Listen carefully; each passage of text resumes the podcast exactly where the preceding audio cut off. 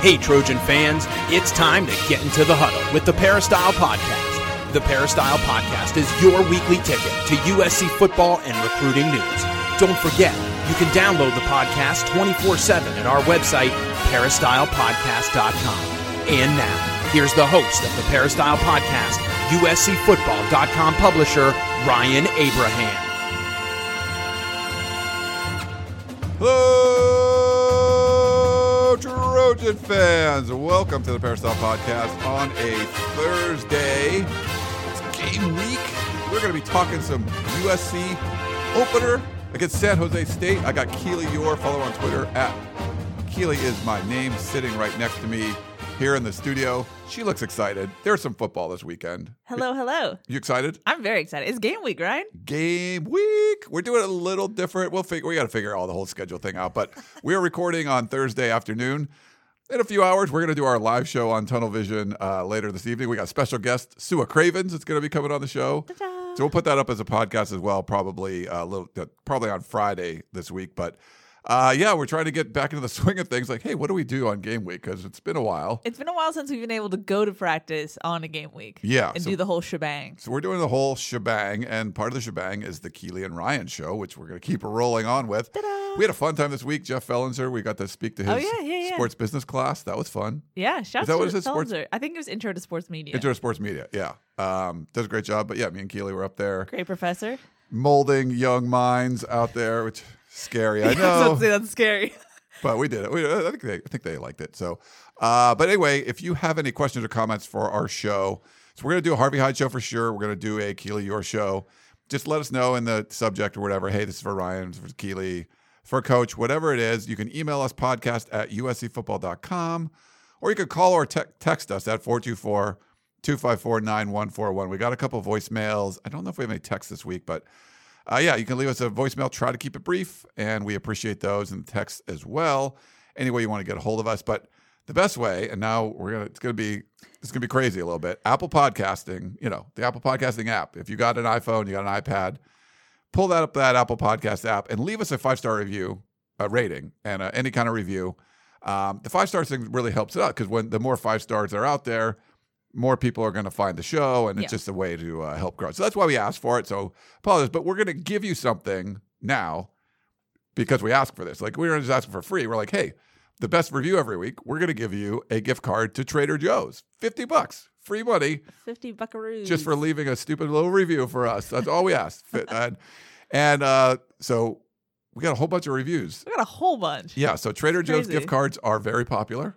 Makes Um, sense. Yeah, which I I love going to Trader Joe's. So. Yeah, shouts to TJ's. So yeah, th- they've been an awesome sponsor for us. So thank you, uh, TJ's. And if you know some of the tailgating situation is definitely different over Yeah. at on campus, but if you rent one of those tailgate spaces at the Coliseum because you can't get stuff on the uh, uh, on campus, you can always go over to Trader Joe's there at the University Village and pick up some stuff on your way over. So I think that's a, still a great option. And you know, if you're gonna watch the game at home, so many cool snacks. S- so I many mean, good snacks. like, Snack just- City, USA. You don't even need to eat a meal; just like snack the hell out of the Trader Joe's. You know, Yeah, I mean it's it's college football. College football is back, so treat yourself. You know those those aisles where they have like the the, the frozen. There's like the ice creams, like frozen food, but then there's also like the chocolate covered uh the the peanut butter. The like, the like it's frozen, and then above it is all the. there's still sweet stuff. It's crazy. It's like different sweet, but sweet stuff. Yeah, Yeah.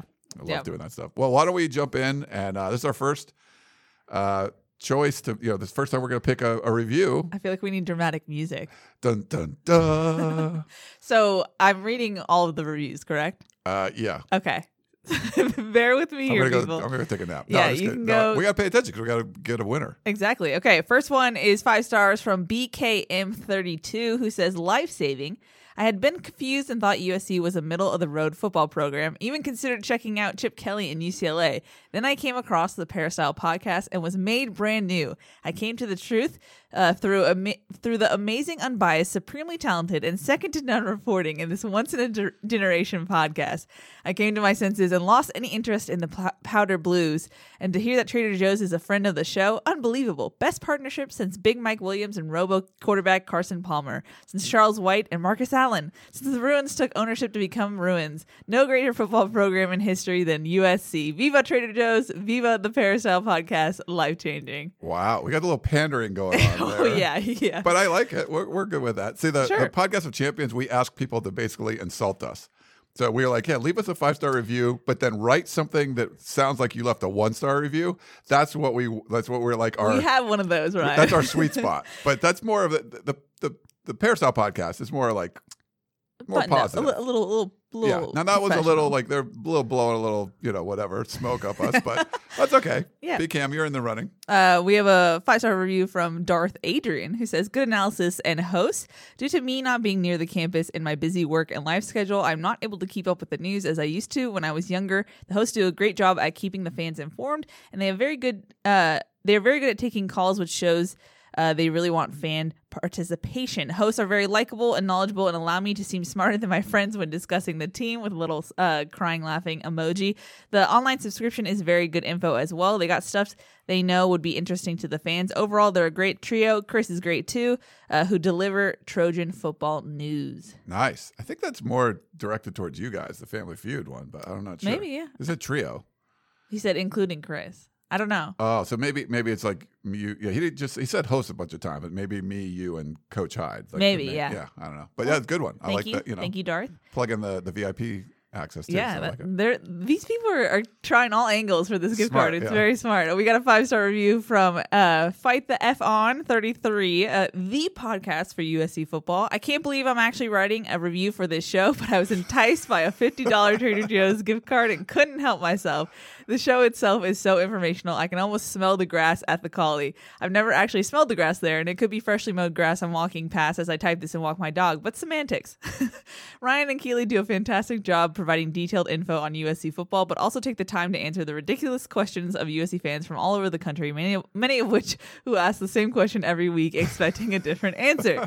While Ryan may scoff at the nonsensical, nonsensical nature of some, both him and Keely prove that they are their willingness to answer said questions, as well as a deep understanding of the ins and outs of USC football and what's going on at Heritage Hall. I recommend this show to anyone who has even the most casual interest of USC football. I especially recommend this to those who love a show sponsored by Trader Joe's. Look at that. Awesome. Uh, okay, so we might have to rethink this because these reviews tend to be a little longer than our Yeah. some of them. I tried to warn you, but you told me. yeah. Well, we'll we'll we'll do them this week, but th- I think next week we might have to, depending on how many we get, we'll read like we'll The top couple pre-show. We'll we'll, yeah. we'll narrow it down. that would talk. That would be prep, in which I'm a big prep Which person. you- Keely is not. Okay. sure, Ryan. Uh, we got a five star review from Will Crook, uh, who said, uh, Great, Clay should listen in. That was the review. So I like that. Yeah, that's a little shorter review there. Yeah. Um, we have Nevada second, Nevada 2 TH Doc. Sometimes these names I don't know how to Yeah. pronounce. I'm sorry. Me neither. Five stars. Peristyle Podcast is the go to. Ryan Keely, Shotgun, and the gang are my go to for the best and most accurate analysis and breakdown of Trojan football. I have been listening for years. This Trojan Athletic Fund committee member appreciates what you bring and add to my love of USC. And Ryan, what will you do when Keely gets snatched up by the big boys like Fox or ESPN? Hey, okay. First of all, he doesn't win. I think Becau- he wins. No, he doesn't win I for just even wins. mentioning that. I think he wins. yeah. Uh, dude, come on, man. Don't- Hey. Keely doesn't know that she's good. Like, I, that's why I try to keep her down so she doesn't like. You know. Well, well, don't worry. We have another podcast. We have another review that will kind of even me out. to be fair, in, the, in Jeff Fellenzer's class, I told everyone how good you were. Right? Like, First time I heard it, so that was at least Really? nice. Yeah, Yeah. I always get the phrase when you're talking to other people. Took like six years or yeah, something. it did. It's fine. It's cool. Uh, we got a five star review from Eddie, uh, who said, "Love Ryan Shotgun the coach," and, and then it cut off. So I don't know who else he loves. Probably Chris. Uh, but then he, the review itself says, "I could do less with Keely." So that's fine, Eddie. Sometimes Nice. I could do less with myself as Did well. we get the Trojan horse in podcast form one? Oh, there, is, or, oh, what? there's another one too, like the CP13. Did you miss that one? Oh, I did. I That's will. okay. I will come back to it. Okay, I yeah, no problem. I'm going around, right? But less Keely. So that's I Eddie's. I was putting it back to back. yeah, I like praise that. for oh, me, I'm sorry. Yes. hate for me. You Yeah. know, gotta even it out. Uh, we have CP13 who left a five star review that says Trojan Horse in podcast form. Love the show. From the outside, it's just a USC football podcast, but from the inside, the men and women of Troy bring their decades of insider knowledge and in depth reporting to your ear holes. Thanks for keeping us up to date with players, coaches, AD, and Pac 12 happenings. Can't wait for the season to be here. Looking forward to being back in the Coliseum and out of underground Trader Joe's USC Village parking where I've been hiding since the last in person game, the 2019 Holiday Bowl. Fight on. Nice. That's a fun one. That's a contender. Yeah. That's a good one. Uh, California Kid three two three uh, left five star reviews and said, "Great podcast, fight on. Thanks Ryan and your all your staff for all that you do for us Trojan fans." Adding to my review, Harvey Hyde is over the hill and he's totally out of touch with today's game. Please don't take anything he says seriously. nice. Probably won't win. yeah. The Podcast of champions, you would be like That- the best insult for us would be winning, but not Okay. not here. Okay. Yeah, that's. I we didn't know that was in there, and I kept writing it, uh, reading No, it. that's so- okay. okay, That's good. And then we have one last one from Nishi Danny, who says five stars, amazing USC football podcast. This is such a fantastic podcast for USC football analysis and for getting a free Trader Joe's gift card. Ryan Keely and the cr- crew provide such great insight about the team and will even give out a free Trader Joe's gift card if you leave a review. But seriously, this is a top tier podcast that every USC fan should listen to, and I'll take my free Trader Joe's gift card now. Okay. yeah, I don't think so. But I kind of like the CP13 Trojan Horse in podcast form. okay. Uh, the BKM32 Life Saving. That's a real good one. Yeah. Um, there's some other good ones in there too. I know. What? What? Did, you have any initial thoughts? Like, what is? No, because I was reading so much, but yes. Um, I mean, the go-to podcast, Nevada. That's a weird name. Um, Hey, but he said that I'm great, so That's true. he's my he's my vote. You want to go? No, no. Uh, ah, this is what happens, Ryan, when you don't want to do free pod prep. Yeah. Uh, I think uh, I like fight the F on 33. that's true. that one th- was a good one. that's when he. Yeah. It was it was funny. It was good. Yeah, I liked. Uh, let's go with that one. Okay. Okay, so- Congrats. fight yeah, the F on. FTFO thirty three. Um, email us podcast at uscfootball.com. We'll send you a free Trader Joe's gift card. Ta-da. But Now thank those- you everyone. Yeah, for your thank you so much, and uh, they're awesome. It's hard We- choosing one. and I have those bags.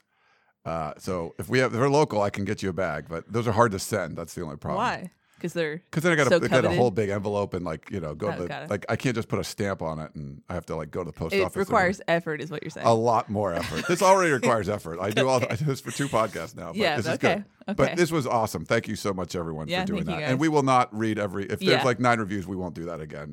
Sorry though, this is probably the longest intro ever. Yeah. Uh, where were we? Nice. Uh, we got some. So we got some uh, breaking news. Breaking news. Yeah. So one of the advantages of doing this on a Thursday afternoon, post depth chart release. Yeah, which is nice. Uh, yeah. So the depth chart is out, and there day some. earlier than we expected, right? Yeah, I thought we'd get it Friday, but then I was hearing Thursday too, and I wasn't I'm like, Oh. oh my god, there's just all kind of. It came Thursday. I was, you know, editing some video, and then it's like boom, and I was like, started tweeting, and I tweeted like, I was driving and I was like trying to get the yeah, get I tweeted some like typos. I was tweeting out fast and stuff, but uh, we'll go through it real quick. Keely just talked a lot, so I'll do this part. Um, Kedon Slovis is going to be your starting quarterback, just to let everyone know. Yeah, it's just if you didn't know that, but we knew Jackson Dart be the backup Miller Moss. So running backs, we thought it would be a one-two thing. Vavae Malepeai and Ke- uh, Keaontay Ingram are going to be the two starters. They're Ord.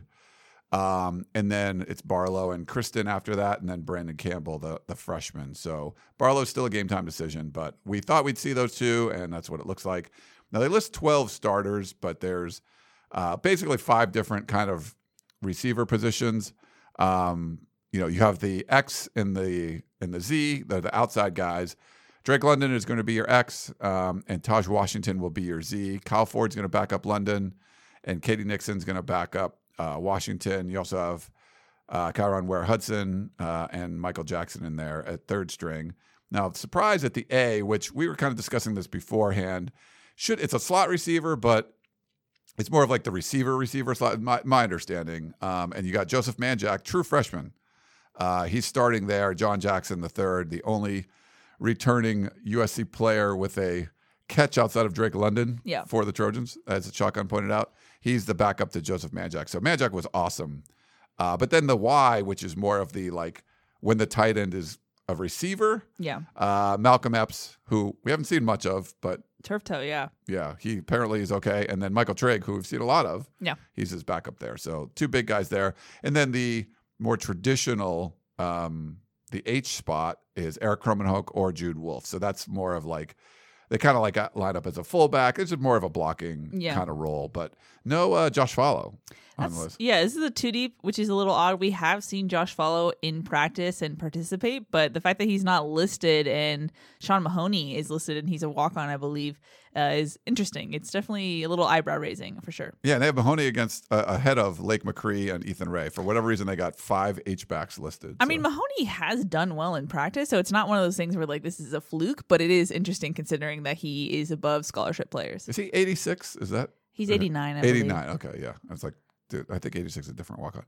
Um, all right. And then on the offensive line, there was the big battle for left tackle, but Courtland Ford will start. Mason Murphy backing him up. Uh, a couple freshmen there.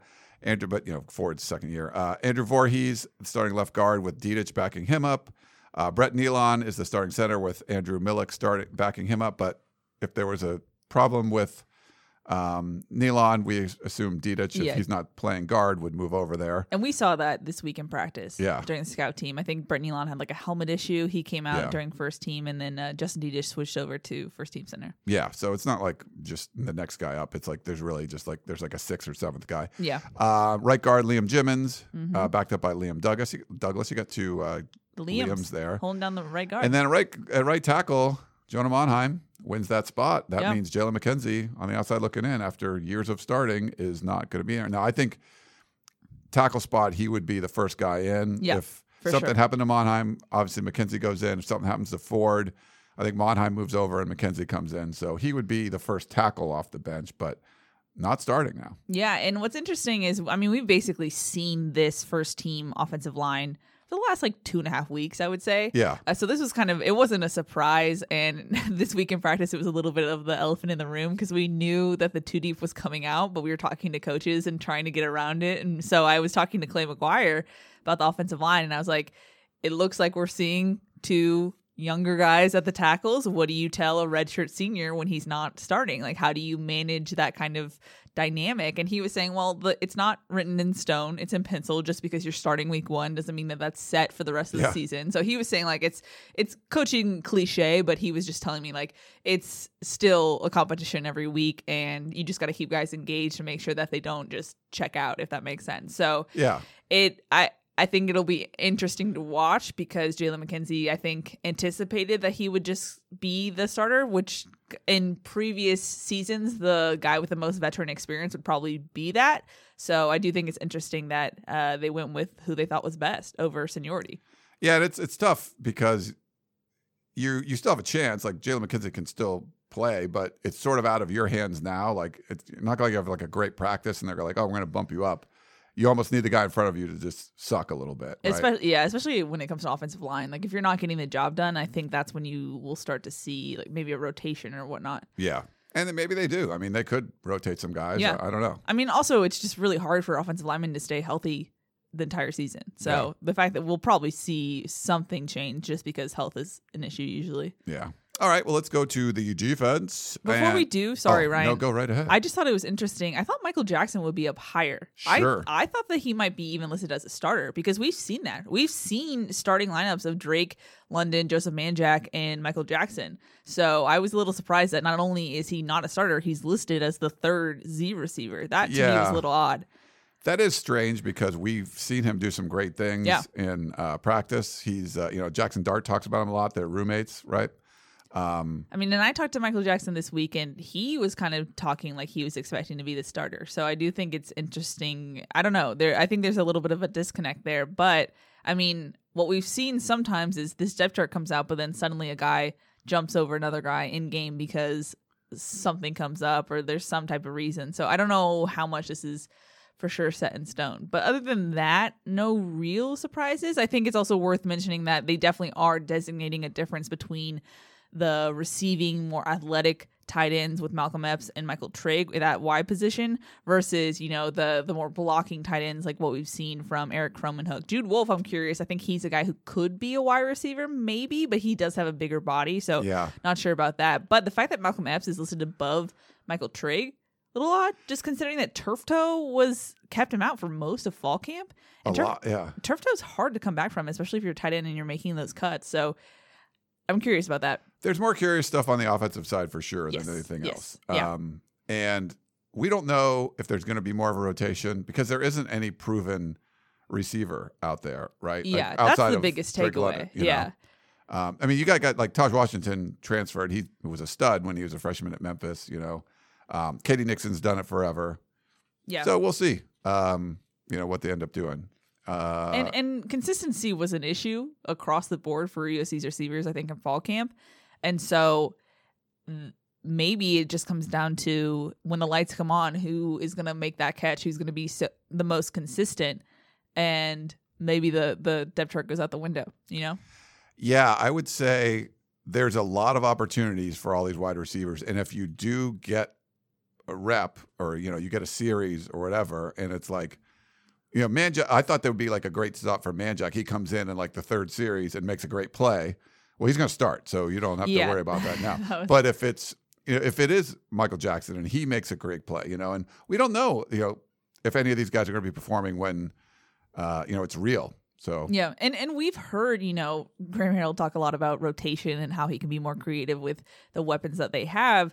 I feel like this is the year that if we're going to see it, we're going to see it because there's no one really right, Who, there's no proven like Yeah, there's no proven guy who's like, yeah, you don't want to sub him out, like you know what I mean. So I'm curious to see how this all shakes out. Yeah. We shall see.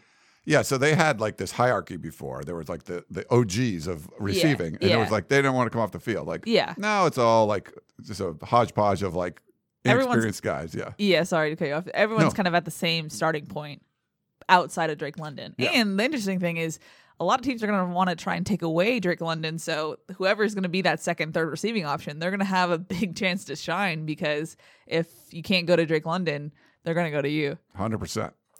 All right, go to defense now. Yes. Uh, so they start off with the linebackers. So you have the the B backer, the Mac, and the Rover. So the Mac and the Rover are essentially like the like the back's like the middle, and the and the Rover's like the other inside guy. Yeah. Uh, so Kana'i Mauga's the listed as the starter there. Um, Not surprised by that. no, but in and go forth and or Raymond Scott in the Rover. So I think it's going to be those three guys just playing in the middle. I think, yeah, I think it's going to be a three man rotation. I think we've talked about that in previous podcasts, at least for the beginning. I know that Todd Orlando really likes certain things he can get from Ralen Goforth, certain things he can get from Raymond Scott, and I think it'll be who really shows out in that position. I just think it's really interesting that Raymond Scott was able to kind of wiggle his way into that. You, Yeah. you we assumed that it was going to be Kana'i Mauga and Ralen Goforth, considering they had the most experience in 2020 in Orlando's system. So the fact that Raymond Scott, after going to safety, coming back, is able to now be listed as a starting or, I think is a big testament to him and what he could potentially do. yeah, for sure. Um, but I think we'll see those three guys all play. Yeah. We might see Tuasivi Nomura. He's going to back up Mauga. Um, Julian Simons, the third string guy, and Raesjon Davis is after those other two guys. So we might see some of those more. And they know. really like Raesjon Davis. I Yeah. mean, Orlando said that not only does Korey Foreman need to play in 2021, but Raesjon Davis does. And he was saying just for the fact that they can raise his IQ level and his experience so that, you know, that he was saying like by week uh, six, the light really turns on for guys and they want to invest in Raesjon Davis so that he's a guy who has that that development even in his first year as a true freshman. Yeah. Uh, the B backer, um, that's the kind of like the edge rusher guy. Yeah. Uh, so there's a guy Drake Jackson. You might have heard of him. He's going to start. I do think I've heard of him, yes. Yeah, he's yes. he's starting. But uh, we've seen the the same three guys: Drake Jackson, Hunter Echols, and uh, Julio, Juliano Falaniko, um, all playing there. So Yeah, I'm not surprised by that. And I think everyone at that B backer position can contribute. Like I, I've like what I've seen from Hunter Echols. Juliano Falaniko is kind of a sleeper guy in my opinion. I think when he's been healthy, he's been able to contribute for sure. Whether or not he stays healthy, we'll we'll see. But I think I, I'm I'm confident in USC's B backer. Like they they have a good spot there. yeah. Uh, look in the middle of the defensive line. Uh, Tuli Tuipulotu will be the starting defensive tackle.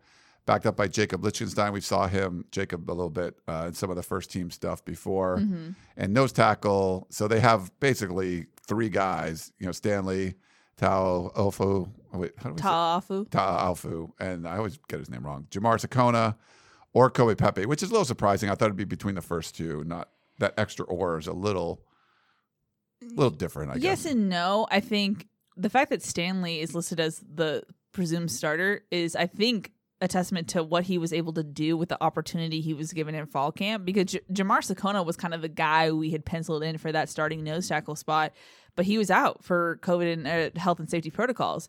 So Stanley really took the the reins by the the horn. That's I'm combining my the horns by the reins. Yeah, something like that. Um, and and Vic So'oto talked about it as much uh, yesterday in practice, and he was saying Stanley has really worked his way to a point where the defensive staff can trust him, and I don't think that's something we could say in spring for Stanley. So that's uh, props to him for taking advantage of the opportunity he was given.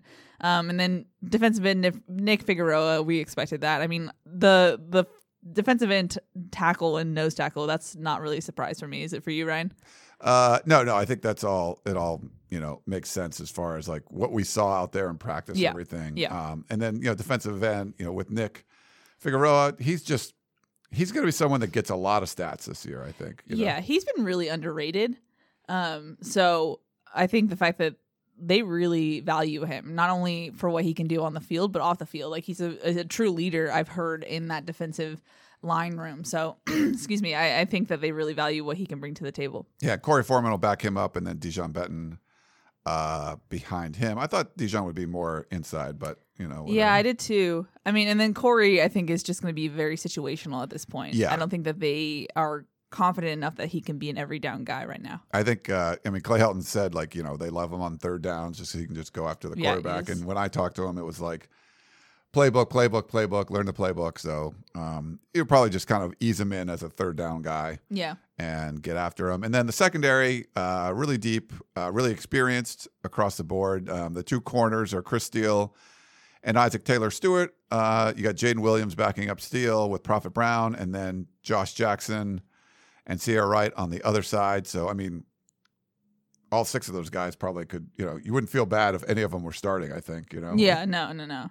I mean, w- this was kind of the least uh, surprising at all. Like, Yeah. we we knew this was going to happen with the, this defensive back group. Yeah, you know, you had Greg Johnson at nickel, and then Isaiah Pola-Mao and Chase Williams at safeties. You know, um, just it's a it's it's an experienced secondary with really good young players behind them. Like all that recruiting that Craig Naivar Yeah. and Donte Williams did, like it's all there. You know, like Anthony Beaver is like stud. He's third string. You know, Yeah, Chris Thompson the the transfer. Um, Ceyair Wright, you know, yeah, Probably Brown, Calen Calen Bullock the backup nickel. So that's who they're really high on. yeah, they like him. He's made some big plays. Yeah. And Camp Jaylin Smith makes some big plays. He's the third string nickel, and then uh, I mean, like the defensive back group is kind of the the definition in the book of what you want to do with recruiting and development. Like, Yeah. you have a lot of guys, you have veterans, you have young, talented guys that you've personally recruited in your room, and it's kind of just up and up from there. You know, you don't have real depth issues, and you're really confident in the talent that you have. For sure. Um, and then you got Xavion Alford and uh, Zamarian Gordon, the two backups at free safety. So, uh, but yeah, that's the the defense. That is the defense. And then special teams. You don't have to do too much of this. Parker Lewis as the kicker, Ben Griffiths the punter, Damon Johnson's the snapper, all experienced, and Ben Griffiths will be the holder as well. Now we know um, Gary Bryant Jr. He's got the uh, got the Rona, or out for Rona protocols or whatever. He actually does not have it. He doesn't he's have out. it. He's out to, due to health and safety protocols. yeah. So- So, he's it's a little war he's out tidbit. because of the ro the ro the Rona. Sure. So the punt returner guy I got to talk to this week, cool dude, K.D. Nixon. Yeah. I like I like my dudes. Like there's certain dude- he's just Your dudes. I always liked him when I covered them? him at Colorado, like when I do the podcast of champions. Like Oh, okay. K.D. Nixon is just someone I liked, you know, and uh, so it's cool to see him come back. Um, and Michael Jackson, the third, will be his backup there, so we'll see a lot of K.D. Nixon. And then he's also going to be the kickoff returner, uh, backed up by Kenan Christon and Tahj Washington. So I thought we would see like Michael Jackson maybe as like the up guy at I the thought, yeah, I thought so too. for the kickoff return. Maybe he will be. Maybe that's just like the deep returner and like Yeah. they're going to have a different position. But yeah, that's the special teams. And I also was wondering where Brandon Campbell is in this, you know? It's a good point. I'm not sure. Because he got some time, especially in both scrimmages. He was definitely a special teams guy, and he's not even listed here. So Yeah. curious about that. Now, to be fair, sometimes we see depth charts that Do not reflect. I mean, I, I remember, speaking of 25, I remember a lot of the times Ronald Jones was listed as a special teams guy, and he was just never even near the special teams, you know? So uh, always take depth charts with a grain of salt. Yeah. Yes. Because we, I mean, sometimes they announce them like before the game, like they they announce a starter, and he doesn't start, And then you look at And he doesn't even play. Like that's happened. Yeah. Um. So, mm, yeah. Okay. Uh. All right. So that's the depth chart. What else did we have? We had. Well, we have a game on Saturday to oh, cover. holy crap! we got to like preview the game. Ryan. San Jose State. Uh, we'll still try. I don't know if we're gonna like. I usually would get like guest, you know, writers or whatever that cover the teams. Where you know, we'll see if we do some of that this year. Mhm. Um, but our previews are going to be up on the site, so make sure you're checking out USCFootball.com. San Jose State, uh, kind of like USC, went undefeated Regular season. regular season, but but they went the next step and won the conference. They beat a Boise State team uh, in the Mountain West Championship, and uh, man, really impressive. Seven and zero. Brent Brennan, uh, hot coaching name. The fact that he's back at San Jose State's a big deal. Um, I think I was listening to the Reign of Troy people. They're like, yeah, USC's had a tradition of playing like group of five teams that were like really good the year before Yeah. but then they like had a lot big fall off. And this is there shouldn't be a lot of fall off here. They lose some receiver yeah. uh, production, but um, you know you got your coach back. This was a team that, like Stanford, and they did better than I thought they would. Couldn't practice do fall camp at home. Like they went like 400 miles away to Humboldt to like practice, um, and did really really well. Which is kind of the reason why I'm picking LSU in the UCLA game because like they were practicing away from home. I'm like that seems to work well for people. Like moving somewhere else like worked well. What a Little side note what there. an odd reasoning, but okay. Well, it's like the people that had to like move away, like were displaced during camp, like did way better than I thought. And San Jose State is one of those teams, well coached.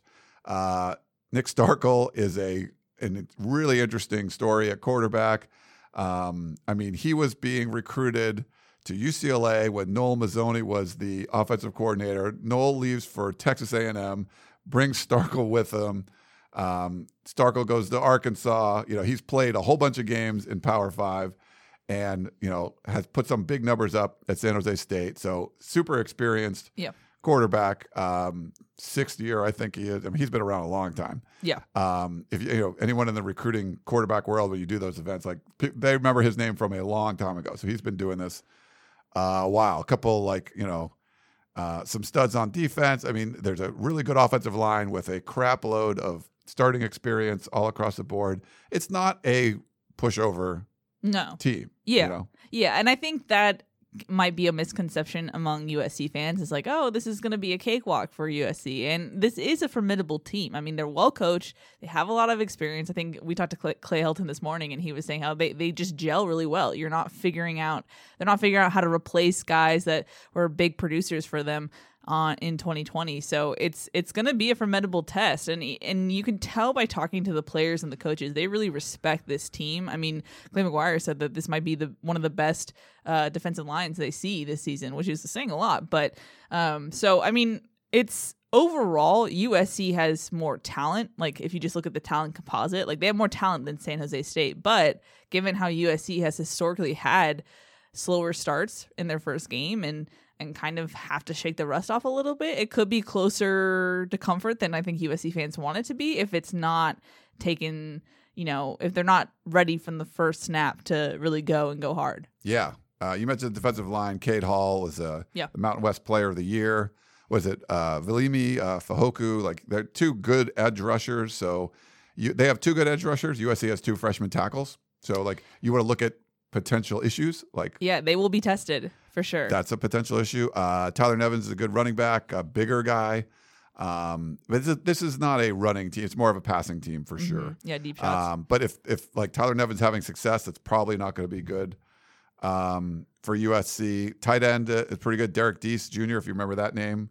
His dad played offensive lineman for USC in the 90s. So that go. was, uh, and uh, we didn't get to see um, Trevon Sidney play. He didn't play in the opener, Yeah. which makes me believe probably won't play in this one, but who, Who knows? knows? Yeah. so former USC receiver there. So um, yeah, I mean, I, I think it's a good. Uh, it's going to be a good test for this defensive line because it is a really experienced offensive line. Yeah. But you know, the level of talent that, yeah, there's just a talent difference here. Yeah, no, Um, Cade Hall is is definitely going to be a challenge. Even though he didn't, he he only played like he one. didn't do much. He yeah. played one quarter on Saturday against Southern Utah, so I'm curious about that. But talking to Clay McGuire and about that, he was saying he really mimics Nick Figueroa in the way that he plays. And I think overall, USC's offensive staff was saying this week, you know, it's nice that yeah, we have young players starting for us on offensive line, but they were saying at least we've been going up against, you know, a Drake Jackson, a Korey Foreman, a Tui Tui Tuli Tuipulotu. You know, it's, it hasn't been easy for this offensive line. So I think they have been tested. It's just going to be when the the lights come on. How are they going to play in like a game like situation? We'll see. Yeah, we'll have to see on that. But this is a. I'm, I'm really. I mean, it's the opener. Really excited. Yeah, Um, I mean, I'm going to be back on the field. Really excited for that. Yes, Um, and fans, hopefully, fan. I don't know why I said hopefully. Fans will be there. fans will be there Um, unless something changes within Yeah. the next. Let's 48 knock on hours. Oh my something, yeah. goodness. Um, yeah, I mean, it will be definitely interesting. I think, and this has kind of been floating around on Twitter and whatnot, but I think the way USC handles this game is kind of just the preview for the season. If it's one of those.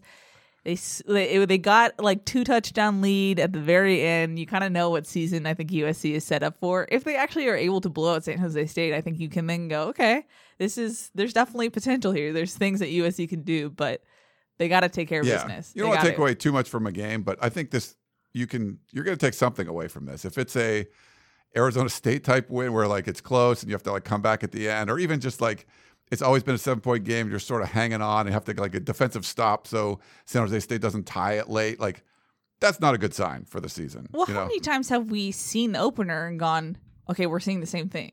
Like we're Yeah. seeing the same thing. Like this, you could have placed this game in any other season under Clay Helton, and it, you could probably be like, oh, it's the same game, you know. So uh, that's what I'm saying. If it's one of those things where we're seeing the same mistakes that I think everyone can identify at this point, I think that is kind of just. I think it'll be very telling. Yeah. Um, but yeah, really looking forward to it. And uh, hopefully we'll see some fans out there. Yeah. Um, Some congrats, normalcy? congrats to uh, Cambo 10 on the Peristyle. We did a little Oh yeah. contest with Tailgater Concierge, and he won a free 20 person tailgate over at the Coliseum. So uh, Crazy. yeah, so he's trying to get, I think he's doing it for this game. And he's trying to get some members of the Peristyle. Like, if you're not a member, make sure you go over there, VIP member. See the little perks you get? Like, we give away So free tailgates. perks. We give away free stuff, free Free free gift cards, stuff. tailgates. Um, but yeah, so congrats to him. He had a great story about going to the San Jose State game back in 2009. Um, he had a picture of his ticket and everything. So that's a, you know that's a that's a good pull. Like you know, if you're saving a lot of tickets, I don't know if I'm saving the San Jose State ticket, but it was uh, yeah, that's good. Nice. He had a good story and everything too. But you can check that out over on the Peristyle. Okay, anything else, Keely? Before we Let's head into some questions. yeah, let's do some. Well, let's take a quick break. We'll come back in a minute and answer questions.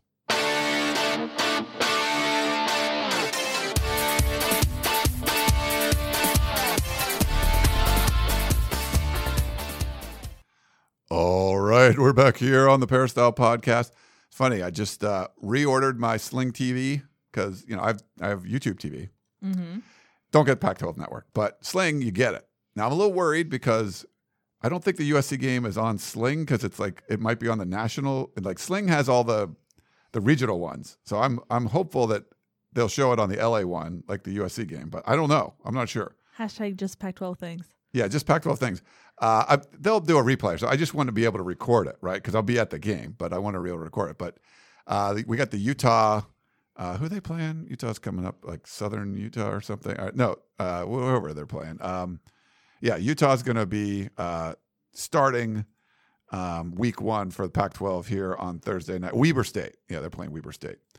Um, so yeah, we got Arizona State tonight too. I think. Nice. Yeah. So uh, some some Some Pac-12 games tonight. We're gonna do our television show too, so I'll probably have this on like the whole time. So you'll be uh, distracted. Yeah. Uh, Well, we talked about like the running situation. Yes, Do you want me to did. start with the the, the voicemails? Let's do you- go for it. Okay, let's. um Yeah, we'll start with this one. Hey, this question's for Keely and Ryan, and I just want to know point blank, will we be able to run the football this year? And uh, if yes or no, then just uh, a little bit of a reason why. Right on. Thanks, guys. Jason Longhorn Country. Jason.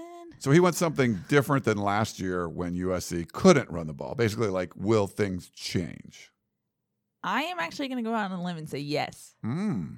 Okay. I like what they've done with how they kind of it's weird. They've kind of revamped the running back room. They have new bodies in there. I like what we've seen from Keaontay Ingram and Darwin Barlow when he's healthy. I think they add uh, a good little flavor to the running back room. And I think USC has realized now that you just can't let Kenan Christon sit on the bench for the whole game. I think they've been trying to get him involved.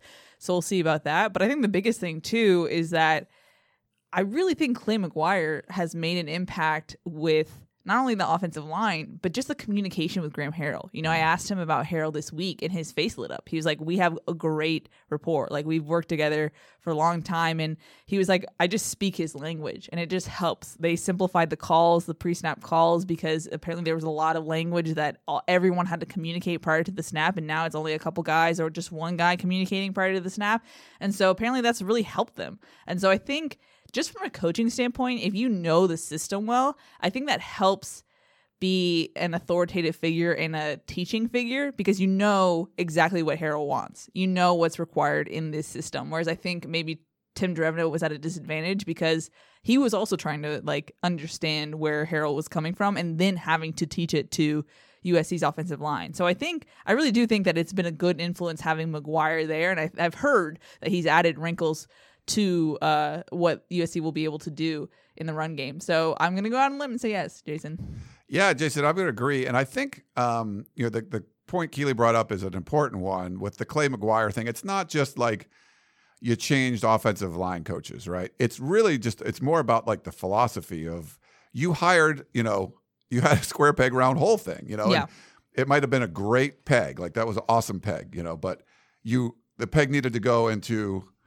something that was circular and you tried to put it into something square. And it's like if you're in an office situation or you're like working on, you know, an assembly line, you're, you know, whatever, and I'm working on one widget and I'm handing it off to you. And like your machine, you need to put the widget in like with a left, you know, coordination or something. And but I give it to you with a right one every time. And like you can do it, but there's just not like it's not doesn't mesh. It doesn't go well together. Um, if you have a file system and you're like, hey, I, mine's color coded, but I'm giving it to you alphabetical. You know, like yes, you can still file those papers, but it's not like now we're both using color coordinated files. You know, It's not as efficient, efficient as it could have been. Right. And it's like Tim Drevno would do his job, but his job didn't always go along with what Graham Harrell wanted to do. Like now you have two people on the same page. Like now, to be 100% fair, the fact that you had to do that after two years is is dumb. Like Yeah. that's stupid that that existed to begin with. I mean, and the fact that USC was like, it's not a problem. No, it's not a problem. Yeah, we can do this. And then the run game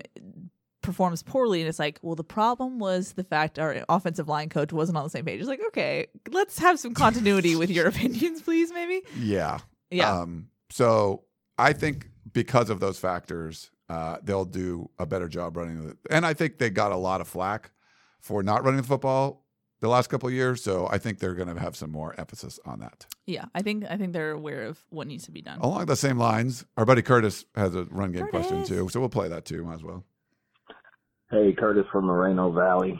Uh, heard Clay Helton on uh, Tuesday press conference say that we are going to take what they give us. You're learning, Clay. You don't have to please the student body right crowd who thinks we should just run the same play because they can't stop it. Well, it depends on what they give us. He said if they drop eight, we're going to run the ball. If they go cover one, we're going to be passing. Well, well, well. Let's stick to it. Curtis from Moreno Valley. Curtis has strong opinions on things.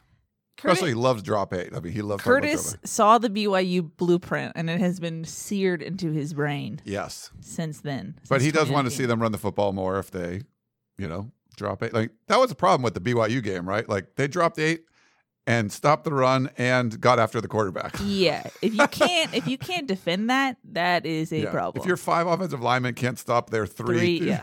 like that's a it's that's not a big. great. And that's the key. You know, you need your offensive line to actually produce in that sense. And Yeah. so, I mean, I do think in practice we've seen improvement. It's just sometimes when you've seen the same opponents go against each other in a camp like setting, how much can you really take away from that come game day? You know, it has to be a different opponent till I can really feel confident in that. I don't think they're going to be perfect, but I think they're going to be better. Like there's Yeah, just there's agree. just like a lot of toe stubbing and a lot of like oh, just like these little things that like would kill drives. I think they'll still have some of that, but probably not as many drives killed. And if you don't kill as many drives with dumb, you know, screw ups, Yeah. you're going to score more points. And they this is just obviously just need to score more points. Like they're getting yards, score points. and just be less predictable. I think that was such an issue is that like everyone knew in the stadium, oh, USC's about to run the ball. Okay, here's kind of the options that Here comes USC has. Kristen. We're going to throw a little swing or whatever. yeah, yeah, is. yeah. And so I think just the fact that there's more versatility or just like more variety in what the the play calling, what we've seen in camp, I think that's just a big, big improvement in itself. You know, I think this team is talented. They just need to put it together. Yeah. All right. Well, those are our voicemails. So Okay. We got some emails now. We got an email from Stephen Poway who said, I love Ryan's post practice interview with K.D. Nixon. What a great character guy. He's got such positive energy and enthusiasm and a love and respect for the game and his teammates. I've got to think that no matter what his contribution is on the field this year, he's going to be a fantastic contributor to the team chemistry. I'll be cheering for him the rest of the season. Your thoughts? Steve and Poway. He's he's one of my guys. You know, I like uh, I like me some K.D. Nixon. Um, wasn't as impressed in the spring as I was the fall. I think he's come along. Um, he had some some good answers when I talked to him about you know helping everyone out, but he's like, we can all help each other out. Like just because he's I mean, he's the oldest guy, he's a senior. Like nobody else is close. Um, but Hill's he's going to help the freshmen. He's going to help like the Joseph Manjacks of the world. But if he's like, if I can learn something from Drake London, I'm definitely doing it. If I can learn something from one of our walk-on receivers, I'm going to do it. So uh, I think he has a good attitude about all that. We'll get to see him for sure on special teams. Maybe he makes a big play that can uh, carry over into you know in the receiving role. And I, you know, I think he's one of those guys that's not listed as a starter, but um, or is he? No, he's not. Right? He's a he's about he's listed. K.D. Nixon? No, Yeah, he's not listed. He's behind Tahj Washington. Yeah, so he's going to get some opportunities. Different receiver than Tahj Washington, you Yeah. know.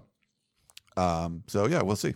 I mean, I, I've heard, you know, if you look at the the wide receiver roster, he's the oldest guy in the room, even though he- sure, he's yeah. new. And so I've heard that he's a good chemistry guy in the room just because he's older, he has experience, and he can kind of help glue the team together with Drake London in that sense. So I yeah, think, when I interview him, so a lot of times we're doing interviews with cameras, and I had started the interview just me and him, so we're talking, and like you know, I'm holding the camera up, and a lot of times they'll look at you while you're talking. He knows enough to like look at the camera. It's like trying, he's like basically trying to help you out. Like I'll look at the camera instead of you, um, and then like another reporter came up and he started talking to to him, but then he would still try to, but he wasn't recording on camera.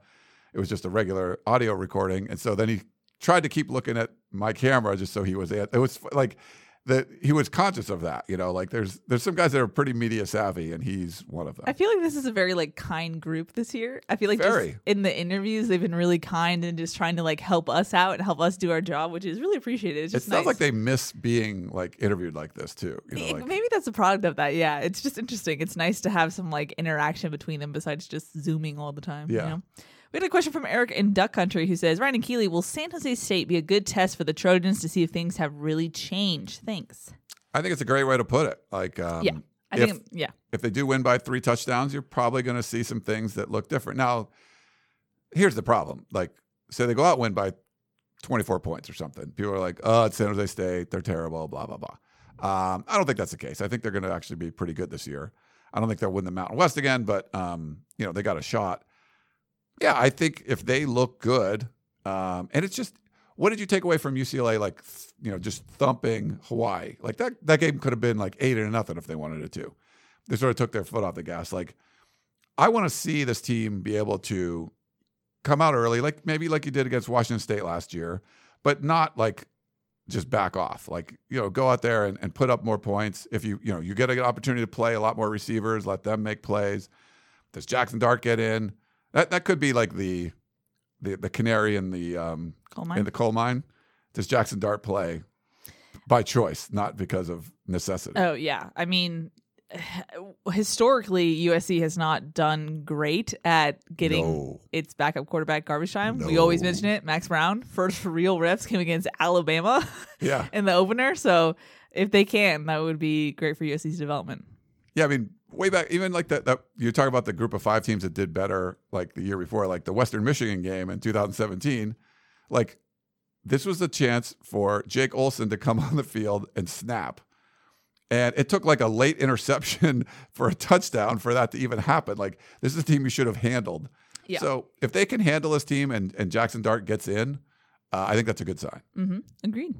Uh, we got a question from Andy from Calgary, Alberta, who says, "Hey, Keely and Ryan, has there been any info on what ticket sales look like for Saturday's game and also season ticket sales in general? Thanks and fight on, Andy." Hey Andy, I think I said someone asked before and I was supposed to check and I haven't got a I didn't. Maybe I'll try. Uh, I've heard good things. I have not heard any numbers, so Yeah. I'm hesitant to say anything for sure. But I know that USC at least felt good about where they were at. the problem is the county's not helping No, not at all.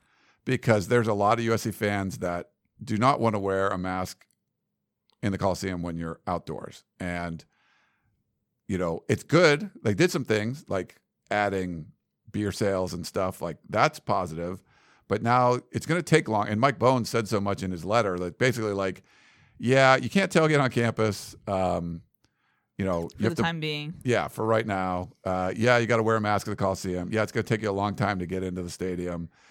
There's unfortunately, it's like at a time where you want you want to entice people, and there's still hoops you got to jump through. I mean, you, know? can't get around it. We're still in a pandemic. Right. That's the issue. Right, I mean, it's it's, not- I'm it's not not saying it's USC's, USC's fault. fault, Yeah, no. yeah, yeah.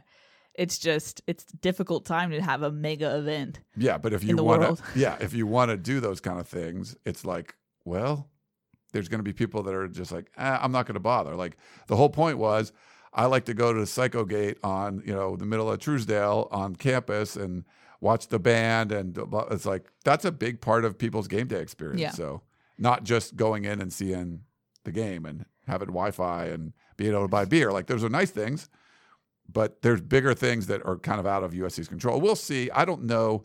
My guess is the Stanford game probably won't allow on-campus tail. I don't think much is going to change from week one to week two.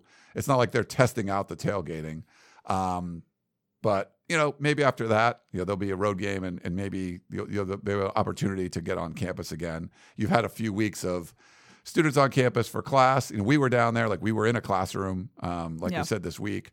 Seemed like everything was going smooth. Like it was a, a big auditorium and only like 30 people in there. They had limited the class size and stuff. So, yeah, I mean, it'll be interesting to see how that goes. But may, yeah, I doubt it's changing before Stanford, but maybe everyone can tailgate on campus after that. Well, we have uh, a longer email, and it's from Mark, and I believe from the certain tone and sass, it's Mark Watkins from Tunnel Vision. Uh, he's a, a familiar Yes. commenter. He says, "Hey Ryan and Keely, was going to ask about this on Tunnel Vision, but since you haven't had a show in a while, I thought I'd ask here ins- instead. Was Keely put in charge of picking captains this year? No, seriously though." Kedon Slovis losing his captaincy to a punter is an indication that the players no longer believe uh, that he's an elite football player. This is a question mark. Uh, he's never been a natural born leader, but was voted captain last year for the same reason Drake London was this year. And guys like Sam Darnold and Marquise Lee were in the past because their teammates believed they were stud football players. Have any players singled out Kedon for praise during post practice interviews this camp? When Darnold was here, you'd hear unsolicited praise from his receivers in interviews all the time, and from defensive players talking about how difficult it was to go against a QB like him. Now, the only offensive player defensive guys seem to bring up is Drake London. Nobody even mentions the guy who's supposed to be a Heisman Trophy contender at QB. That can be a great sign, right? Am I just reading into this way too much, or should we all temper our expe- expectations for Kedon this year? Teammates are usually some of the best judges of who's a dude and who's not. Mark. Hey, Mark. Pro- I would guess probably reading a little bit too much into Yes. that. But there's, I mean, there's some elements of like, oh, you know, it is interesting that he wasn't named the captain, but he's just his personality is a little bit different. I mean, it, I think it's similar to Sam's, where like, you know, he wasn't in there, you know, jumping up on a table and, and yelling at everybody. I think that's Slovis too. I think we've heard unsolicited, and I think that's the key unsolicited praise. Like, if you were going to say when we talk to defensive backs or we talk to wide receivers, like whenever you ever ask the question about like who's the young guys that have stood out, like you don't need to ask about Joseph Manjack. People were just bringing his name up. Um, you know, people are going to bring up Drake London's name. You Yeah. know, I feel like they've brought up Kedon's name too. They have. I They definitely yeah, have. I think there's been unsolicited, maybe not to that same level, but some of it's just assumed, right? Because he's like the He's the starting starter, quarterback. yeah, he's like- like. If he was like his first year starting, they're like, "Oh man, this the Slovis kid looks great," or whatever. Like, because because the assumption is that people don't know, whereas people know that he's the starting quarterback. He's Yeah. the like leader, whether or not he has the captainship. You know, so I mean, I I will say I have been in interviews where guys bring up Kedon and say that he's done a great job, or like guys like Michael Jackson or, or Joseph Manjack, like Kedon's worked one on one with them after practice and like gotten chemistry with them. And Manjack mentioned, I'm sorry, uh, Michael Jackson mentioned how in PRPs. Uh, Kedon made sure to stay late and, and help guys. So I think it's a reflection of more of what we said that Kedon Slovis is more a little isolated. He's just kind of likes to do his own thing a little bit, which is Yeah. not necessarily a bad thing. Everyone has their different personality, but I think in the terms of being a captain of a team, it doesn't really help your case. I would say.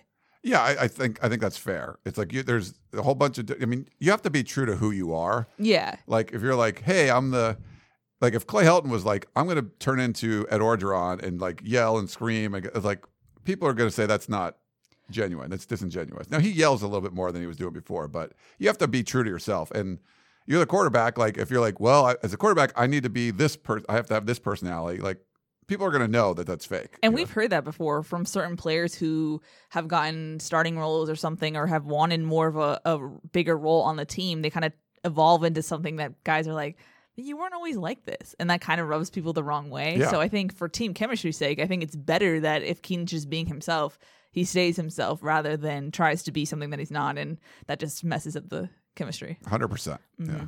Thanks, Mark, for that one. we'll Mm-hmm. See you on you, Mark. television tonight. Hopefully. Yeah, hopefully. Uh, we got a question from our buddy Dan, class of 1962, who says, Hey, Ryan and Keely, it's so great to have you both back together on the podcast. While I enjoy the other USC podcasts, it's always great to hear you because you compliment each other so well. Look at that, Ryan.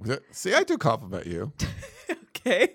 No, you said like I only complimented you when I was like Not, to, no, not with an I, with an E. huh? Compliment, like Oh, like a duo, I not should- like a.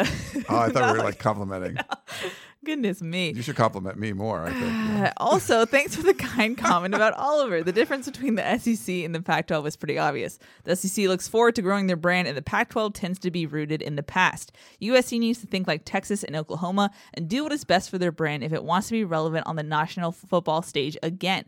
USC, along with Oregon and possibly Washington and Oregon, need to move to the Big Ten. The non football sports will always find a home either in the Big Ten or as part of a unique group of schools like they do for water polo. Just think forward and not backwards. On and win, Dan, class of 1962. Hey Dan, uh, so I, I mean, I think USC needs to explore all options, and I think the Big Ten is a great option because they've already like fixed the the revenue problem. They're going to redo their deal before the Pac-12 does. They're going to give them more money, so you can jump into a great spot there if you feel like that's what's best for the program. But now that the alliance exists, um, now there's nothing written, but I think it might be tougher for the Big Ten to poach Pac-12 schools because you know there's that alliance thing, the handshake agreement. Uh, the Big 12 looks like it's making some news. Like they might add, uh, I think it was like uh, Cincinnati, BYU, UCF, and Houston, I believe. Um, so it looks like that's a four. Like the Athletic was reporting like a four-team thing. So there might be some more, um, you know, conference realignment stuff happening with the Big 12 trying to stay alive uh, because they're basically on life support. Yeah. I don't know. I yeah, I I think you're gonna wait and see kind of what happens a little bit down the road. You know, USC Mike Bohn can hear what George Kliavkoff's pitch is, and it's like if I don't think the pitch is going to be you make the same as Oregon State like it was before. If it's really good, they might stay. If it's not as good, they should. Yeah, I think they should explore all options anyway. But you know, maybe they would leave. So I don't know. But I think it's harder now with the alliance. Well, we have another question about this, and it's actually our final question for the pod. It's from John in Oakland, who says, Hello, Peristyle Podcast. A recent media discussion on the ACC Big Ten Pac 12 alliance pointed out a true scheduling alliance doesn't really do much for the three conferences. The 40 teams in these conferences are already scheduling at least one non conference Power 5 team. They said a three conference scheduling alliance only made sense if there was a hard prohibition on regular games with SEC teams, thus ensuring room for alliance team games with along with one or two Group 5 tune up games. Your thoughts? Fight on, John in Oakland. Hey, John. So they made it pretty clear that there wasn't going to exclude the SEC, so they could they could schedule other Power Five programs outside of the alliance. And there's, I don't think there's any way you could do that. There's long stand, you know, the you know the the Clemson South Carolina game. You don't want that to go away. The Georgia Georgia Tech game, like there's traditional games you just don't want to get rid of. So I don't think that's the the only reason that would make it cool. I think it's you know being able to pit and and maybe not doing these games 10 years in advance where say Miami gets better than Clemson and say Michigan's better than Ohio State like you know maybe we move that maybe it's Miami and Michigan are going to play each other this year like they can they can do it later in the process if they have some of these like agreements in place so I think there's still beneficial the benefits there but it's going to take a long time there's a lot of contracts and things like that um, but yeah John I think there's more benefits than to just say we're not playing the SEC and excluding them I, I don't think you want to I don't think that would make a ton of sense but Yeah. you know Mhm. well good stuff Good stuff, Mr. Abraham. now we got to get ready for uh, Tunnel Vision tonight. Even though we don't have that song anymore. I Uh, need to stop singing on the podcast. I don't know why. oh, you're good. You have a good voice. I do not. No. You have way better voice than me. It's shocking. What was I? I was uh, somewhere. I think it was like after I was coaching volleyball or something. Afterwards, and came over and they were like, "You sound like an announcer." I'm like, "Oh yeah, I'm going to go do a podcast or something." I was like, "Oh really?" I'm like, yeah. I'm like, I don't know. Maybe just like talk that way after a while after doing these for Maybe. so long. Yeah. I don't think I have a great radio voice or anything, but whatever. You have a radio face. radio face for sure. kidding, oh kidding. man, Keely's just tough on me today. boom, boom, boom.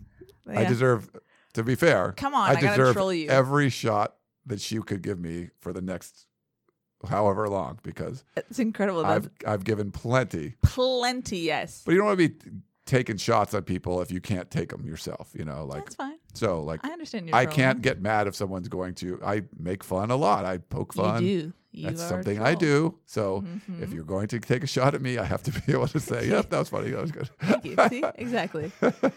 Well, All right.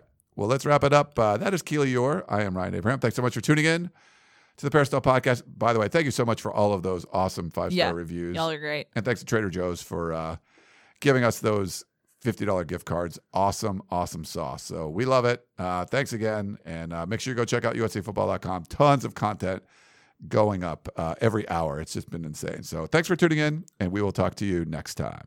You may have noticed that shopping at Trader Joe's is unlike shopping at other markets. People ask us all the time how we manage to have such unique, interesting, and delicious products at such great everyday prices. This is Dan Bane of Trader Joe's. The answer is simple. It's all in the way we do business. We buy directly from the manufacturer whenever possible. This helps to keep our costs low, and we pass those savings on to you. No gimmicks, just great values at honest prices. Every day at Trader Joe's. Thanks for listening. You've been listening to the Peristyle Podcast, presented by USCFootball.com. Be sure to tune in next week for the latest news on Trojan football and recruiting. Don't forget, you can automatically download the podcast directly to your smartphone or tablet for free. Just click the iTunes link on peristylepodcast.com or search for Peristyle Podcast at the iTunes Music Store.